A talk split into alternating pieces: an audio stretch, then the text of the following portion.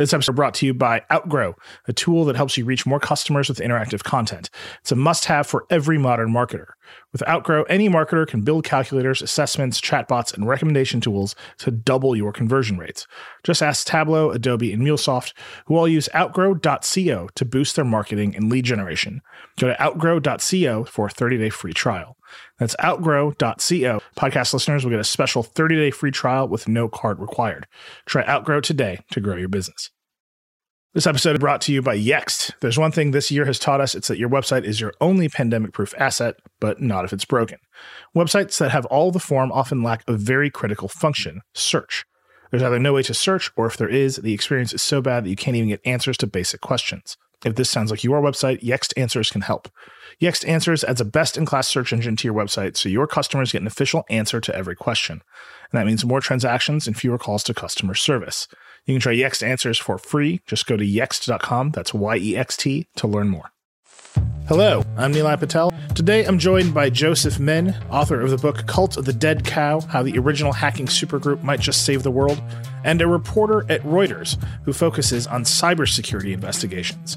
We talked about a very big problem the SolarWinds hack and the state of U.S. cybersecurity.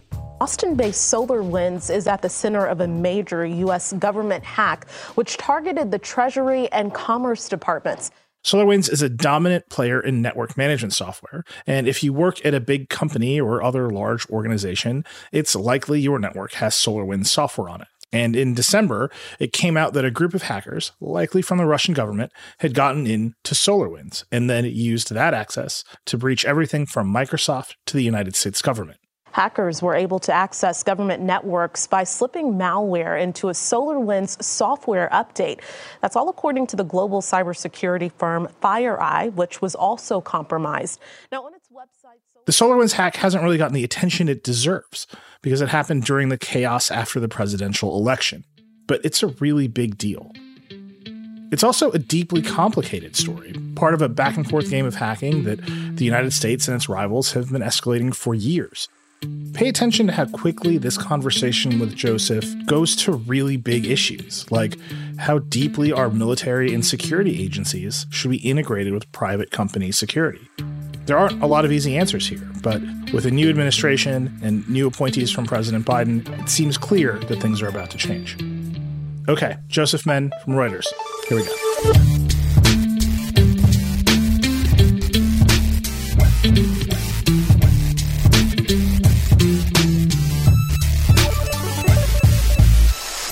Joseph Menn, you're the technology projects reporter at Reuters. Focus on investigative cybersecurity stories. Welcome. Hey, thanks for having me.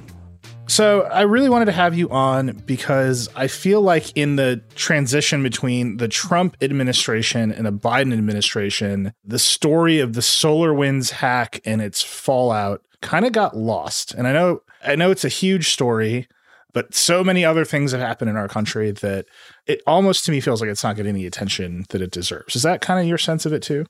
Well, I agree with that. And I think it's by design. You know, this attack goes back, the roots of it go back more than a year, but the, the activity escalated and, you know, it came at a perfect time because the US was so distracted, in particular the US government. And, and even the, the security people within the US government were busy worrying about securing the elections. And so you, you couldn't have picked a better time to launch a massive spying attack on the government. So, uh, from the very beginning, tell people what SolarWinds is and how it was attacked. Sure. So SolarWinds is a company that most folks haven't heard of uh, unless they, they work in, in big companies. They make uh, mainly network management software. So you you download it, you install it, it sits on your network and it lets you know um, you know when things are you know how things are, are working on your network and it, it helps things run smoothly you know it, it's one of the many many sort of boring enterprise software infrastructure software makers but it happens to be used by a you know a, a, a large percentage a majority of the biggest companies in the united states and the, the biggest government agencies in the united states so the the hackers compromised SolarWinds, and then who is affected? So we don't actually yet know how the hackers got into SolarWinds. There are a number of theories. Software, you know, SolarWinds itself uses software from other providers. So this is what's known as a as a supply chain attack, which is which is among the scariest kinds of attacks. And SolarWinds was used to attack, was compromised in order to attack customers of SolarWinds. But that also may have been how the hackers got into SolarWinds in the first place. It could have been an employee gone bad. It could have been a you know a direct hacking technique that the company hasn't discovered yet, or at least hasn't disclosed yet. But one way or another, they got in there, and and when they did, um, they got into the code building environment in a very sophisticated way. Uh, we're able to insert a backdoor into SolarWinds uh, Orion network management uh, software code but they did it in such a way that it, it only happens when the code is being compiled at the last minute. So it was almost impossible to find. But once they're in there, anybody who downloaded at least two relatively recent updates of the Orion software uh, last year downloaded this backdoor. And then it, it looked around to see where it was. It connected with the original attackers, and then the attackers could decide whether to deploy additional code and really exploit that further. So the, the universe of customers that downloaded the tainted SolarWinds code is around 18,000 uh, customers. But so far, it only looks like around 50 of the most important customers got that secondary infection that said that w- where the attackers were really interested. And that list of customers, that's the State Department, Treasury, Homeland Security, right? Like yeah. major parts of the government were involved in this attack. Right, and major technology companies. So we're talking uh, Microsoft, Cisco, and some security companies, which is you know another reason to be alarmed by all of this. So let me just t- take one step back and make sure I understand it. So SolarWinds is you're a, the CIO of a big organization. You're responsible for the network. You need to set up a bunch of servers and switches and just network management tools. You're probably running some of your own applications in a some environment somewhere. You need to manage all that. You buy Orion, which is the software from SolarWinds, and that helps you manage your whole network. That's right. And then SolarWinds itself was compromised. We're saying we kind of don't know how. The hackers compromised it so badly they were able to inject code into updates into Orion that were almost undetectable. Those updates were shipped to 18,000 customers. Right one of the things that really just sort of has caught my attention from the beginning is that you know the State Department didn't catch it, Treasury didn't catch it, Microsoft didn't catch it. A much smaller cybersecurity company like caught it. How did that happen? Yeah, so th- this is this is not good. You know, not just the companies and the agencies that you mentioned, but NSA, the National Security Agency, you know, the the home of, of most of the brains in in the government of cybersecurity expertise they are a customer of SolarWinds, and they had this stuff and they didn't catch it. And one of the NSA's many jobs is reviewing code of software suppliers to particularly DoD. And, you know, one would assume, including this, and they missed it. That's a really big red flag for the system we have.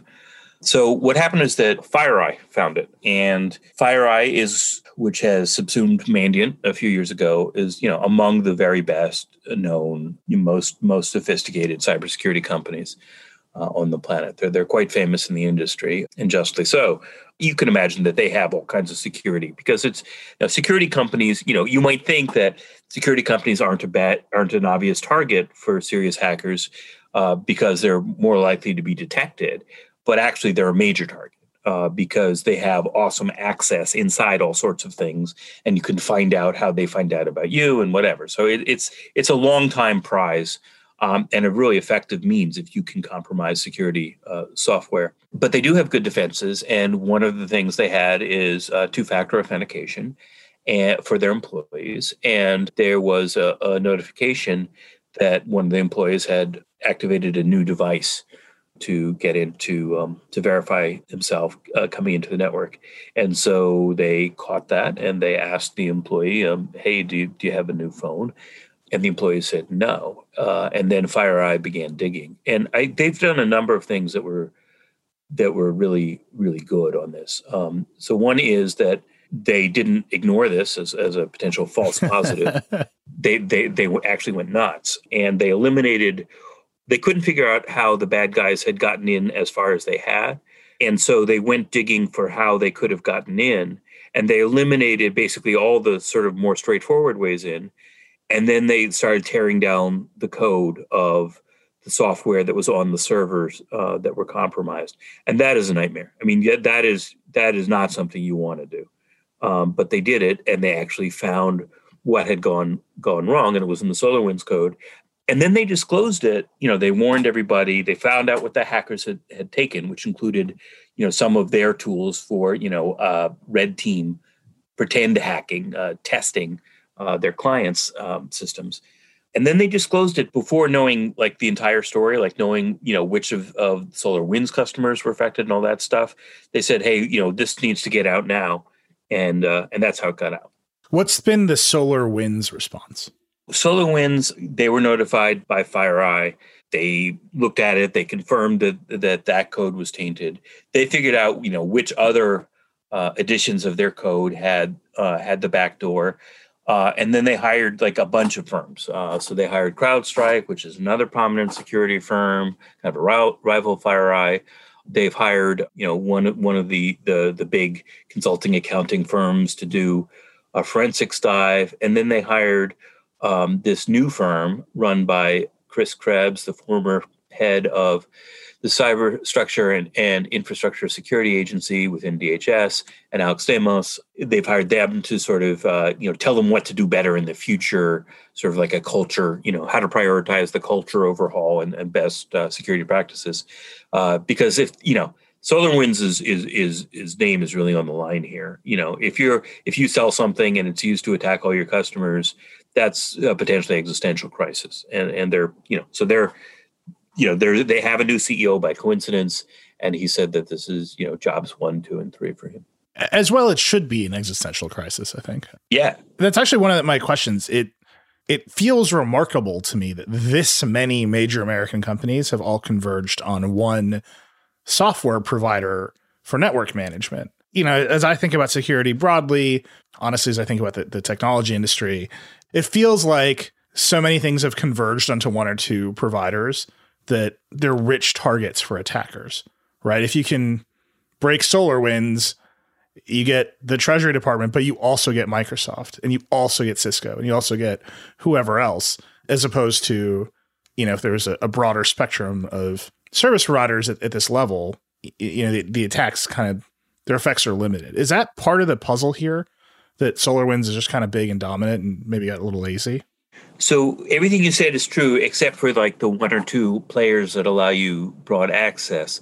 The real problem is that there are a hundred companies like this. Yeah, SolarWinds has this major, major position in network management, but there are all these other companies that are also completely dominant. And this has been like a known sort of point of weakness for the security posture of, of the country uh, for a long time way back when at AtStake, uh, actually the um, Stamos' old, his old company, the CTO there wrote a paper about Microsoft being a threat to the world because everybody used it. so if you hack Microsoft, then you can hack everybody. And it's still true, really, of Microsoft and SolarWinds and, you know, Oracle and you know, hundred other companies you've never heard of. It's uh, that's it's really scary, uh, and that's that's why uh, supply chain attacks are so uh, are so alarming. One of the questions I have about supply chain attacks here in this context is the attackers got in, they modified an update, the updates got sh- sent out. We now live in a world of automatic software updates or kind of I don't want to say careless, but we're conditioned to software updates. That's right. And we should be. Right. But, but the, the trade off here is you should update your computer a lot for security reasons because people might try to update your computer, but then that makes the software update itself a rich, rich target. Yes. How has that dynamic changed in the in the industry? So automatic software updates are a terrific thing because the vast majority of uh, of hacks are not some super secret zero day nation state evil genius. It's garden variety uh, known flaws that people haven't gotten around to patching. And it's it's certainly understandable for individuals and and and smaller companies, but I think still people don't get that at big companies they don't just automatically install uh, updates because they can uh, they can conflict with other software configurations and crash those. So there has to be a delay as you as you test it before you put it out there. But nonetheless, uh, automatic updates are a terrific thing, and nobody should stop automatic updates because of this attack. It's just that, yeah, that's that's that is a grand prize, and there there are other bits of that too. I mean, so there's digital certificates. You know, code signing is a really good thing that didn't used to be a thing, but now there's this authentication process, so you know that the code, you know, comes you know is authorized by the vendor. Unfortunately, in this SolarWinds attack, they also stole uh, the digital signing. So they did that at um, at SolarWinds itself. So it looked like it was approved by SolarWinds, and they also um, have done that in other in other major attacks. That that that's a thing too. It's still a good thing, but unfortunately, it's kind of turtles all the way down. Yeah, I mean, it, it feels like we're at some point trade offs have to be made, and the the trade off is to concentrate attack surfaces in one place and ideally have that place be well fortified, but even that can't be perfect.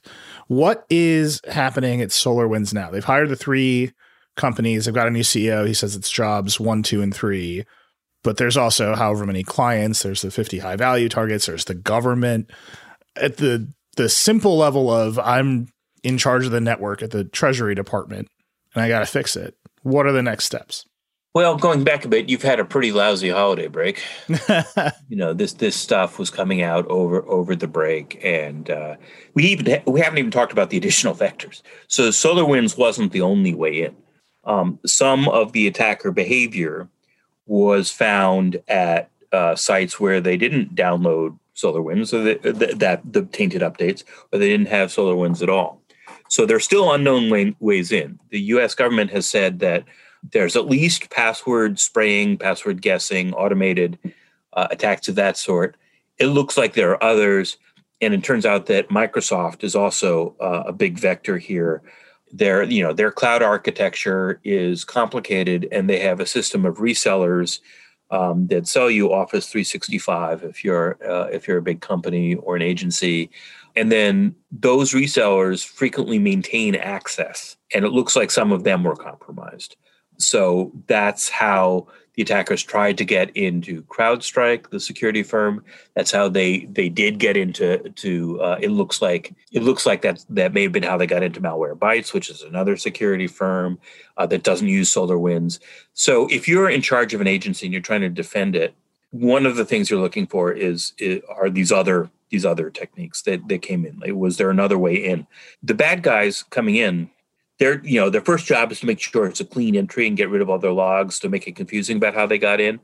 But job two is putting in additional backdoors so those could be planted in all kinds of places which is why this cleanup is going to take months or actually years if you've got a really big network to be sure that they're actually out. There's some folks who say you got to burn down the entire network and rebuild it from scratch and that might be true for like the highest value targets, um, you know, bits of the Defense Department. And I should say that there's no evidence yet that they've got into classified networks, uh, which are segregated. But if I was running these agencies, I'd want to be sure of that. The other problem is that it's certainly one of the goals of the attackers was looking at source code, uh, presumably to find additional vulnerabilities. So they did view Microsoft source code. They probably viewed the source code of other big companies, and then they can find new ways of attacks through other means that have nothing to do with SolarWinds. So um, you got to worry about that too. Uh, the Microsoft part of the story to me is very confusing. So they they got into Azure, and then Microsoft basically said this isn't a big deal, even though all of the reporting around it says this is a big deal. And then Microsoft seems to have come around can you just walk me through that? Because I, I as I've been looking at it, it seems like everyone wants this to be minimized and not quite so public. And so all of the statements are a little opaque. But tell me what exactly happened with Microsoft here. Well, we know that, you know, Microsoft did download the tainted code, but that's true, you know, of thousands of companies. So we reported that, and Microsoft said, "Yeah, but they, there's no evidence they got into any production systems. Uh, it looks like it was uh, it was contained." I and others reported that well, it looks like you know Microsoft code was used in various other attacks, and then a bit later, Microsoft says, well, okay, actually, it looks like they did get they did get into our source code. They could view our source code. They couldn't modify our source code. So it's still unclear. The problem is when you get to this level of crisis, there's a lot of lawyers and PR people involved. and, you know, God love lawyers and PR people, and they should all make good livings. But sometimes is the enemy of clarity. And what security folks here need is, is clarity. And also, you know, these investigations are going to be going on for quite a while. So you, you, there are actually a number of companies who are saying that there is no evidence of X but you know they're the saying like you know um, absence of evidence isn't evidence of absence right? We know they were in there where they shouldn't be. You know they had control of some microsoft employee at least one microsoft employee accounts uh, maybe more and the the permissions that went with that. And we know microsoft was used in lots of attacks. We don't know really how we got from a to b or if it was just through the microsoft resellers yet. I, this will come out at some point but it is it is it is murky, and there are a number of big victims that haven't disclosed yet, that haven't said that they were compromised, and there will be at least a trickle, if not a stampede, of companies that say that that they were impacted. There is a, a weakness in disclosure law where uh, you have to disclose if you have, you know, if you're in one of the, I think something like 40 states, and there's personal information of people that was compromised you have to disclose that. And if there's a material if you're a publicly traded company and there and it's material to your revenue then you have to disclose it. But everything else you by and large you don't. And that's actually most breaches. So w- one of the worst examples of that is when the f-35 plans got compromised and you would see you know these major defense companies which i knew had been hacked um, not disclose it in their SEC reports. And the reason is that it's not material because like the government is gonna isn't gonna buy an F thirty five from somebody else. so it actually doesn't hurt their bottom line, which is you know there are big systemic incentive issues here, and that includes disclosure, and that's why it's patchwork. And in my opinion, there should be a federal law um, that sort of harmonizes this sort of thing. We're going to take a break, and when we come back, I want to ask you. Uh, I very pointedly not asked you who was behind it, but I think that is uh, that's a conversation we should have. We'll be right back. This episode is brought to you by Yext. We're all spending a lot more time online now. It's where we work, learn, and do the bulk of our shopping. That's why e commerce is really the only commerce, no matter what industry you're in, and why it's essential that your website can do the heavy lifting. Yext Answers can help. A website that looks nice is one thing, but what's the point of great design when people can't find anything on your site? Yext Answers adds critical function to your form by adding a best in class search engine to your website, so your customers get an official answer to every question. Not only will Yext give them a direct answer, you can also include key calls to action like buy now or schedule an appointment. That means more transactions for your business and much happier customers who will come back again and again. The best part, you can try Yext Answers for free. Setting it up is easy. Just go to yext.com, that's Y E X T, to start your trial and learn more about how Yext Answers can help your website grow your business. This episode is brought to you by Babbel, the first ever language learning app and the best selling. Babbel makes it easy to learn a new language with bite-sized lessons that you'll actually use in the real world. With Babbel, you can choose from 14 different languages, including Spanish, French, German, and Italian. Unlike the infamous language classes you took in high school, Babbel designs their courses with practical conversations in mind, using lesson plans sourced from over 100 living, breathing language experts. No AI here, like other language learning platforms. It's a proven approach that's helped real people have real conversation in languages outside of their native tongue. And right now, when you purchase a three-month Babbel subscription, you'll get an additional three months for free. That's right, six months for the price of three. Just go to babbel.com. That's B-A-B-B-E-L dot com for an extra three months free. Babbel, language for life. We're back with Joseph Menn from Reuters talking about the SolarWinds hack like I said, I very pointedly not asked you who was responsible for this because I think that deserves some focus. So, to the best of our knowledge, who was responsible for these attacks? Uh, the U.S. intelligence community and you know the the sort of the top flight private people who often, unfortunately, know as much as the government people, all say signs point to Russia. Uh, there's some discrepancy over you know which uh, which agency within Russia the the uh, tradecraft is really really high. When you say the tradecraft is high, what what specifically do you mean? So the sort of amazing disappearing code. They left almost no artifacts from their code. Um, so there'd be you know all this careful work uh, deobfuscating what happened, and then they get there, and and then there, there's nothing. They cleaned up all their, they made all their code disappear. That thing, the fact that they got the code signing certificate, the fact that the backdoor was inserted only when a certain product was being compiled and only at the last minute. Um, that's all really, really high end stuff that pretty much by itself rules out anything but a nation state. I mean, people underestimate this is a complicated area because you know if you're the victim of a hack, particularly if you're a publicly traded company with investors, you definitely want to say this was uh, a nation state of evil geniuses that you couldn't possibly have defended against. And sometimes it turns out to be a 16 year old, and that's embarrassing. That actually happened with Twitter. I mean, I'm not saying that Twitter said it was a nation state, but it looked like a very sophisticated hack, and then it literally turned out to be teenagers. This is not that. This really is a nation state.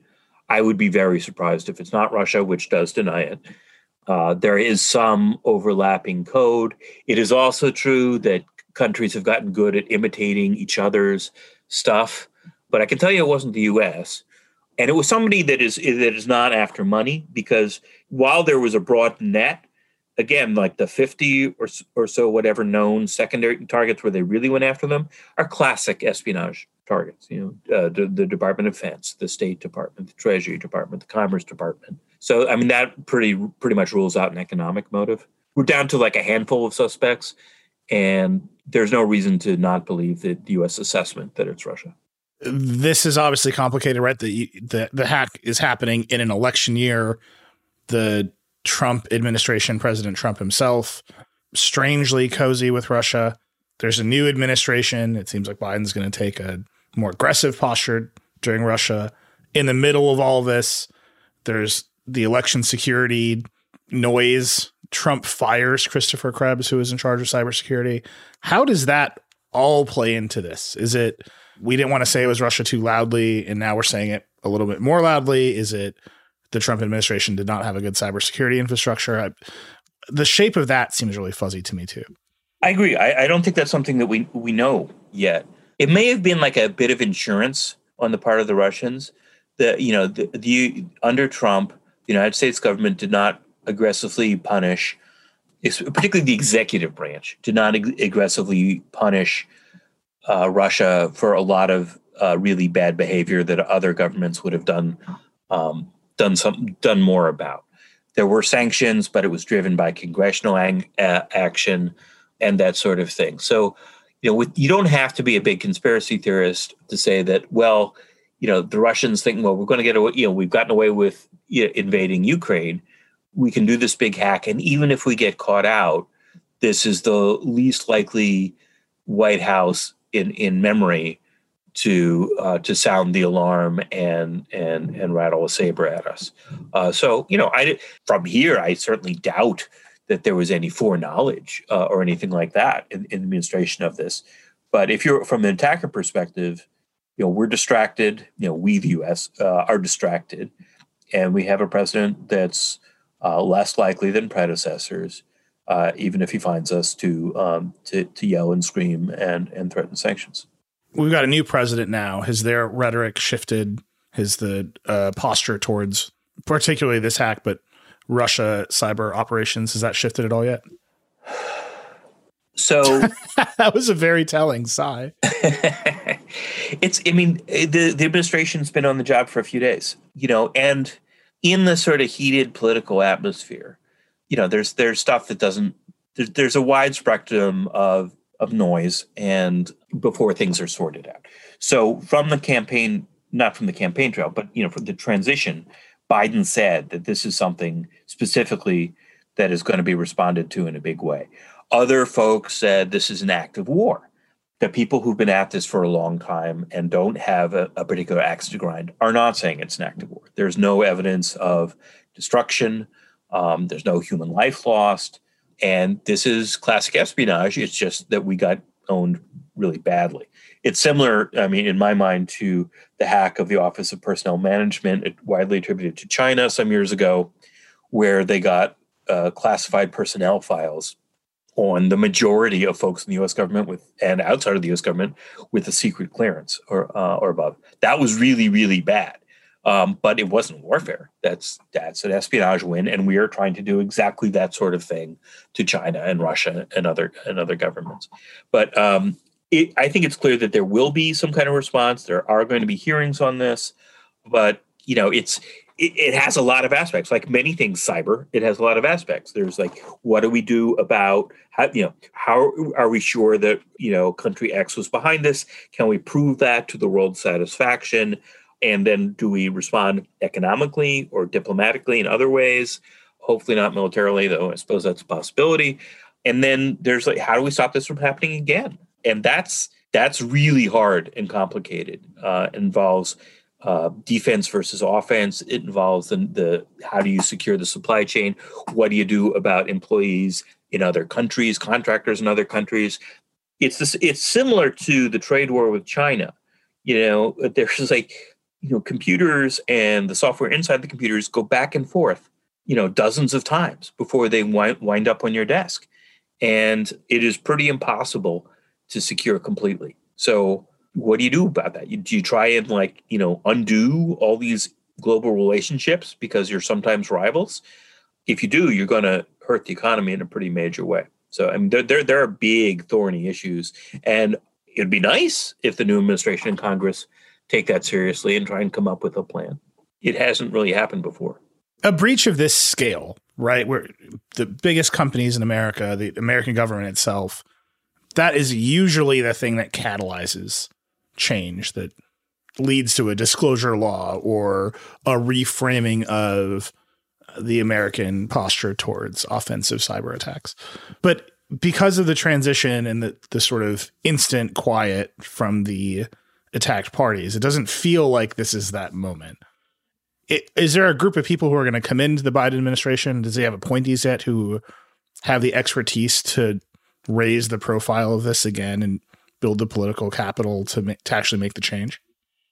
Well, that's really interesting. So, um, this is ha- playing out in real time. Biden has appointed most of the top cyber people as of this this morning. There were, you know, one or two keyholes, but among other things, for the first time, there's a uh, deputy national security advisor for cyber, uh, who's Anne Neuberger, who's very well regarded, was at the NSA for many, many years, and and among other things, was doing the sort of cooperating with industry uh, and defensively part of NSA's mission. There are a number of people who have really strong military and government experience. As of this weekend, the suspected new uh, cyber czar inside the White House is Jen Easterly, who was one of the people that helped create Cyber Command as a, a separate u- unit of, of the Pentagon. You know, the guys who do cyber attacks in other countries. So you have really intelligent, really experienced people. Do they have the kind of, you know, broad blue sky strategic thinking that might help turn around this really gnarly problem? I don't know. Uh, we'll see.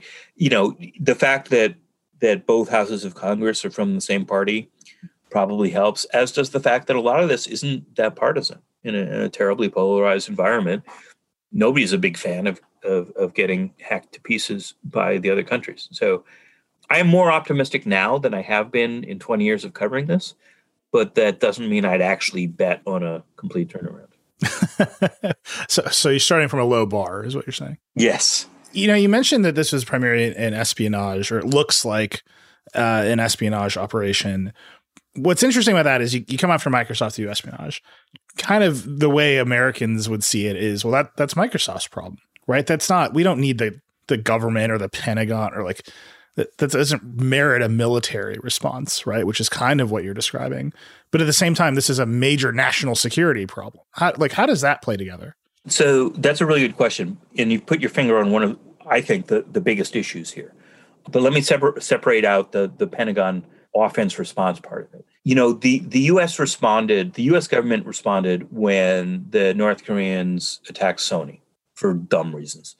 I can't believe we're in an era where national governments attack each other over dumb movies, but here we are. You're talking about when North Korea hacked Sony over the movie The Interview, which was about two journalists played by Seth Rogen and James Franco who went to North Korea to interview Kim Jong Un and eventually assassinate him, which North Korea obviously didn't uh, appreciate. It wasn't even a good movie. It's not like it was like Chinatown or you know. You know, we we gave the movie a bad review, and Seth Rogen was very mad at. It, it was like the weirdest outcome of of that entire debacle was that Seth Rogen was mad. At but you know, for a variety of reasons, after intense discussions at the highest levels of government, the U.S. you know did a response mostly. You know, mostly under the table, but there were there was some cyber action taken against North Korea. So sometimes that is appropriate. You know, just because you know another government attacks a piece of civilian infrastructure uh, doesn't mean that they should not there should not be any response. I mean, a private if a private power utility gets taken down in the United States by um, you know uh, say Iran, we certainly reserve the right to attack Iran militarily over that again, this isn't that. This is espionage. There's there almost no very very rarely do you see military response to legit espionage targets being attacked. But there's a separate issue which you hit on, which is like, is this a Microsoft problem? It, you know, it's in my opinion, it is not fair to expect private companies, really no matter how large, to fend off entire other nation states. That is that should be, you know, the job of the US government to defend private enterprise from other other countries. It's really really hard when you try to get into the weeds on that one because sometimes a nation state will use the same techniques as the 16 or 17 year old. So there should be some reasonable standard of, of defense that is expected of companies. But again, at the really, really high end, you know, look, if the Russians got into NSA, the Chinese got into the classified personnel files, it doesn't matter how big a company you are, you're, you're going to get owned if they really want you. So um, that is that is one of the big strategic issues that I would hope that the White House and Congress addresses. How do you, where do you draw the line? What kind of help can be provided, and what and what's overreach?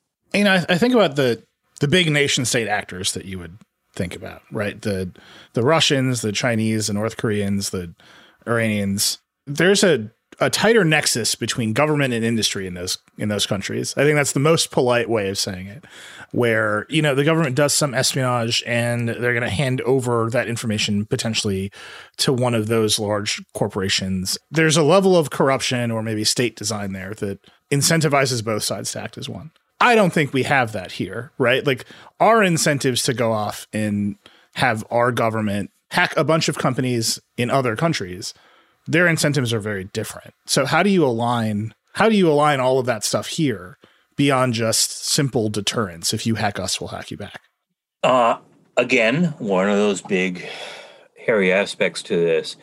You're right that you know there's tighter integration between private companies and the state in many other nations and it's not only uh, helps them on offense it helps them on, on, defense. You know if the government can simply order everybody in you know the power industry to apply a patch then they do it. We actually you know the united states government does not actually have that power here which is kind of scary. It is also true that the companies that are based in the united states many of them get a majority of their money overseas. So even if they think of themselves or you know for regulatory purposes they're american companies that doesn't mean they're going to march in lockstep uh, with the american government which makes it really interesting. But remember you said you talked about the us government hacking companies in other countries. Well sometimes you know as snowden showed us they're hacking american companies in other places. Uh, they did that to, to google and, and others um, in order to spy. Uh, so it's really messy if there is this sort of retreat, this sort of trade war, you know, 10x, where we don't trust, you know, we need a completely American supply chain, whatever that means, then I guess you would have tighter integration, or at least a framework for tighter in- integration between the government and the private sector. That's not obviously a good thing. That would erode American business overseas. And, you know, the economy is part of what goes into national security. You know, a, a stronger economy is in a better position to defend itself. So um, it, it gets it gets quite tricky. And and you know, I think one of the big problems in discussing any of this in a grown up way is the overclassification that we have in this country. The government tells even members of Congress very little uh, about capabilities uh, and what's actually happening out there. And so there is this kind of shadow warfare happening, this low level stuff, lots and lots of cyber operations happening. And we have no, you know, even members of Congress don't know what's going on. So um, it is hard to have a grown up discussion about um, these sorts of trade offs without greater openness. One of the questions I've been wrestling with, we we do it too. In spades. Yeah, when we the United States hacks a lot of things all the time inside and outside of the country. Is there a way to just pull that back internationally? Is there a, a treaty or a set of regulations or rules of engagement that exist or have been proposed to say, hey, like this is getting out of hand and all of our economies are in threat? So, in theory, yes. I mean, you can certainly have international agreements. You can have, I mean, for many years under the Obama administration, it was all about norms, like uh, setting norms. And if if there was a try, there's an attempt to do that kind of globally, and then there, well, maybe we'll do it in, you know, in a given region, and it, it it hasn't really led to very much. You know, and when there have been big tests, it is widely understood that Russia shut out the lights in Ukraine a couple Christmases ago the NotPetya attacks were terrible. The WannaCry attacks, which you know shut down hospitals. You would think that that that would have given rise to some sort of international agreements, if anything would, and it hasn't yet. The president of Microsoft, Brad Smith, has been kind of a, a, a spokesman on this sort of thing for the industry. Talks about a, kind of a Geneva, Convention sort of a thing uh, that would, among other things, exempt uh, civilian infrastructure from these sorts of, of, of attacks but the problem is verification. I mean, we can barely verify nuclear treaty compliance. It is there are so many proxies, both sort of literal and and figurative. The the line between nation state and crime uh, is deliberately fuzzed up in a number of places. It's really really hard to ensure that something wouldn't happen. And again, like you know, intelligent. There's never been a deal that really stopped intelligence exploitation. So if there is going to be some kind of like global treaty or understanding or something, it would probably be about physical destruction and not about intelligence gathering, which again, this is. You know, uh, uh, several months ago, I interviewed uh, Andy Greenberg, who wrote Sandworm, which is a book about Not NotPetya and shutting off the lights in Ukraine. His argument to me was that was the moment when the Obama administration could have stopped it, but instead they set a new norm that this is how we're doing it. Like we we reserve the right to to attack back. That the international outcry around turning off the lights in Ukraine was not big enough, and the message was sent: this is in some way acceptable behavior. Do you think that's a grown? Is that was that the moment? Was that an inflection point, or has it just been a steady drumbeat of other things? I think that was a missed opportunity. Uh, there certainly could have been, uh, and I think a lot of people think should have been more done there. But again, that was Russia attacking Ukraine. It wasn't attacking us.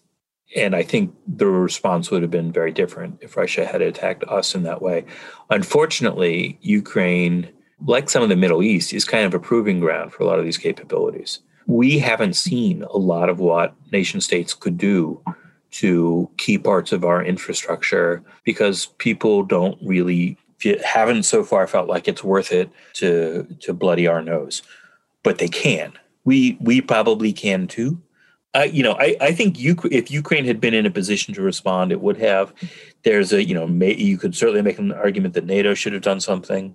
We'll see if, you know, with the passage of time, with people who care more about international alliances, if that stuff gets uh, firmed up. I think a lot of NATO saw the lack of response to that as a, as a mistake. So we'll see how strongly the Biden administration feels about NATO and this and, and this issue you know there there are a lot of there are a lot of things in play, but um, I think cyber's back on the table now. Biden administration is made is going to make it a priority, and I, I, you know I think it's going to be it's going to be a part of basically all major conflicts going forward. Um, so there's no reason why it would not also be subject to treaties, agreements, responses, norms, that sort of thing.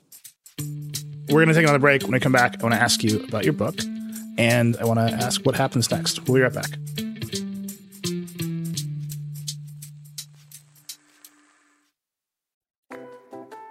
Support for this episode comes from Personal Capital.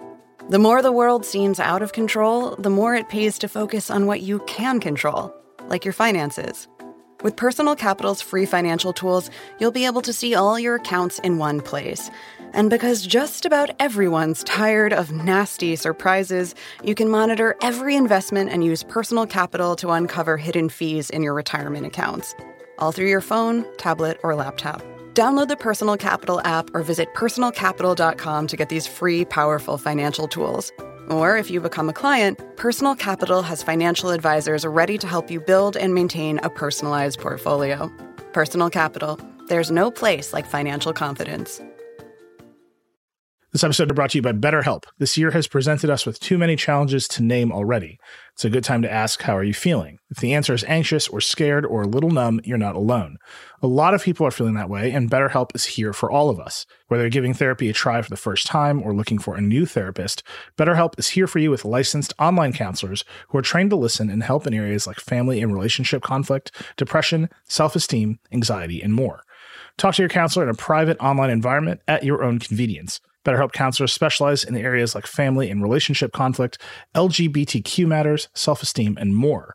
Whatever you're feeling, BetterHelp can help you navigate it. To get matched with a therapist, first you'll fill out a questionnaire to assess your needs, then they'll match you with a counselor in under 48 hours. You can exchange unlimited messages with your counselor in addition to your scheduled video and phone sessions, and everything you share is confidential. BetterHelp is an affordable option. Get started today at betterhelp.com. That's betterhelp.com. Talk to a therapist online and get help today. We're back with Joseph Menn from Reuters. So, as we were just before we started recording, you were saying there's a there's a little bit of a tie between the book you just wrote, Cult of the Dead Cow, and some of the characters involved in the in the solar wind response. Explain that to me. Well, so the book sort of tells the history of, of the um, the good guy impulse in, in security, and it tells the story of these these old school hackers from before there was a web, from from back in the in the eighties, to, to the to the present day and their their sort of moral evolution. And a lot of them turned pro. I mean so they were like teenagers pranksters and whatever. And they turned pro in various ways and they invented hacktivism. But one of the things they did is that in order to make a difference some of them went to work inside the government including darpa uh, and some of them went into the private sector and uh, founded really important security companies because that was the they thought the best way to actually help with security. And one of one of the companies they founded was called um, At Stake, uh, which was an early security boutique where hackers went inside companies like Microsoft and big banks and whatever and said, this is what you're doing wrong. And so brought the hacker mindset inside these companies. And one of the people, a lot of really amazing people came out of At Stake uh, and went to work on in inside every major tech company in the United States. Um, and one of them is Alex Stamos. Uh, so he joined at stake because he admired these guys, you know, who had testified before Congress about how fragile the internet was. And Stamos went on from there to do, uh, among other things, work at um, at Yahoo as a security chief security guy, and then at Facebook, and where he dealt with the the Russian disinformation in 2016. And uh, now he teaches at Stanford um, on big disinformation and related issues. And he is in business with Chris Krebs, ex US government, ex Microsoft. And they're running around trying to help SolarWinds and, and whatever learn, uh, and other companies learn the lessons of, of, of this latest hacking spree. So there's this, it's kind of this continuum. And it's like there's this coaching, these coaching trees where, you know, great uh, basketball coach X trained all these people who then went on and coached all these other teams, and they all go back to the same root of the tree. And uh, you know, the cult of the dead cow story is kind of kind of about that. Alex has been uh, in and around in our shows for a long time. One of the things he has said about the 2016 election was we were all focused on the wrong thing at Facebook. They they they didn't know what it would look like, and then everyone in 2020 was worried about Russian disinformation and the threat ended up looking very different uh, and coming from a different place. I think Chris Krebs has said something similar. We were all focused on the election. We missed this thing.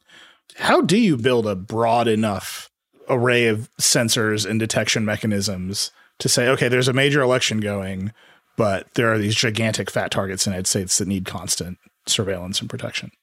Well, so first of all, it's in the nature to be fighting the last of things to be fighting the last war. I'm not sure that we still need to be taking off our shoes at the airport, you know, because one guy tried that thing that one time.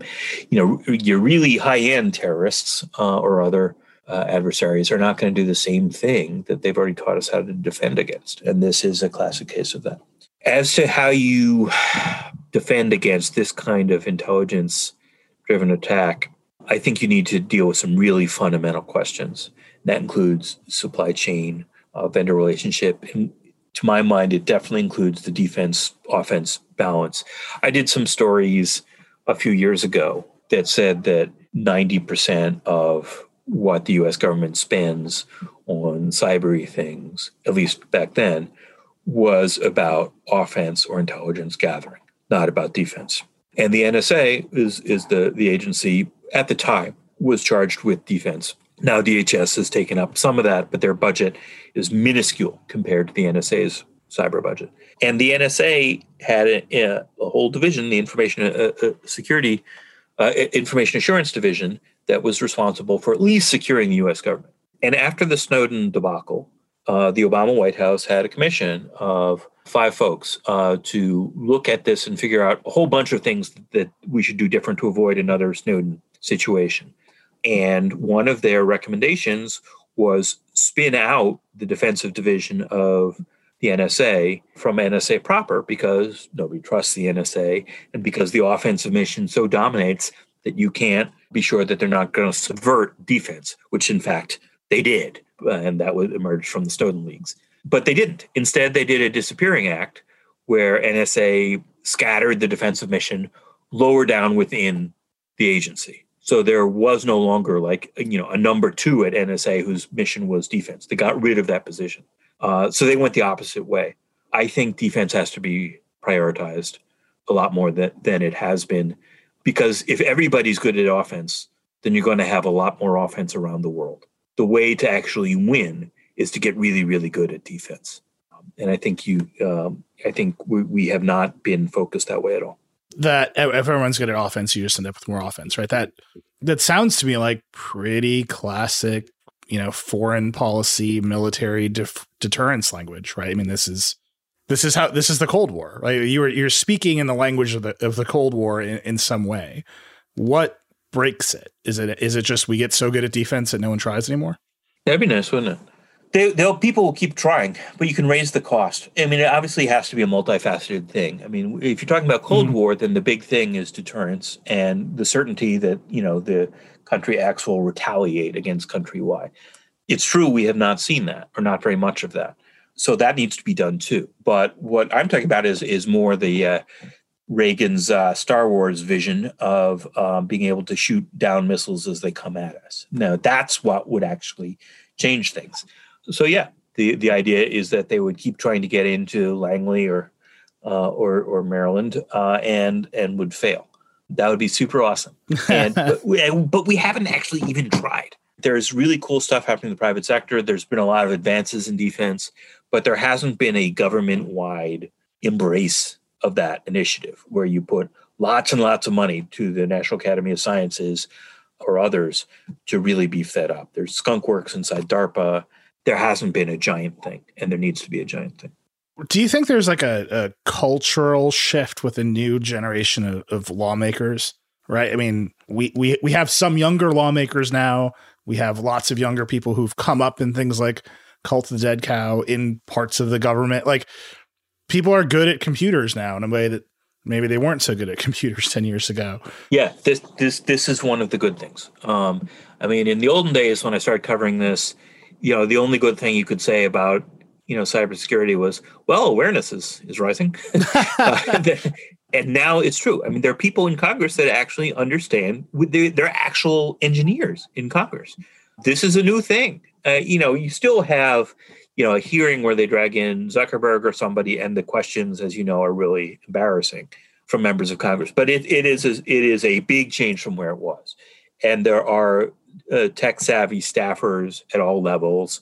People understand this and they're digital natives and they understand these trade-offs. I think that there's a better chance than we've ever had of people having a real discussion about this.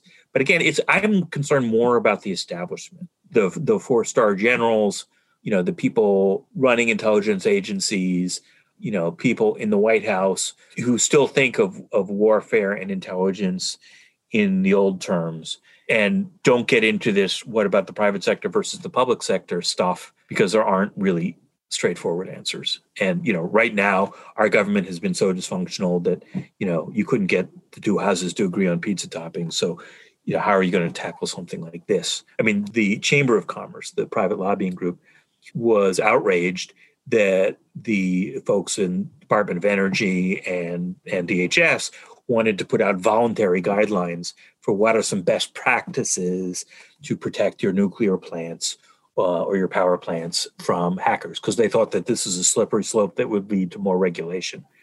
we can't have that crap anymore. We need people actually willing to give and take and deal with complicated issues, or we're going to uh, keep getting owned like this. What's the next thing you're looking for in the solar, specific to the SolarWinds story? What's the next turn in the screw? Do you think? Well, turn of the screw would be, you know, giant companies X, Y, and Z say that they were also breached by the same folks. They also had access to their source code. Maybe there were other, you know, updates that got their customers. Uh, that sort of thing. That's that's pretty likely. There may be in these hearings, or there will be, there will likely be an intelligence report that is made public about why it's Russia, uh, why they think it's Russia and there will probably probably be some big review o- over practices and some other commission. On the other hand, maybe it's going to wind up like the Snowden Commission, where some of the stuff gets adopted uh, and some of it doesn't. So uh, I don't know about that. I think I think a, a, federal disclosure law is is is plausible because companies don't want to have to deal with this patchwork of states. It would also be nice if there's a federal privacy law.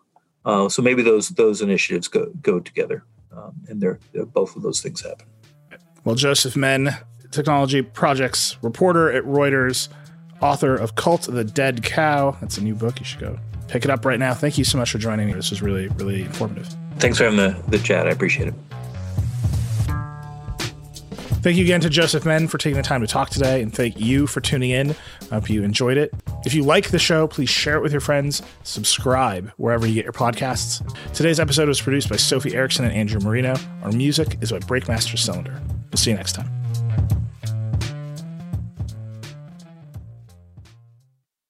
With the arrival of a new year, it's not a bad time for a mental health check in. Maybe you'd like to give therapy a try for the first time, or you're feeling ready to try it again. Whatever the case, BetterHelp is here for you with licensed online counselors who are trained to listen and help in areas like family and relationship conflict, depression, self esteem, anxiety, and more.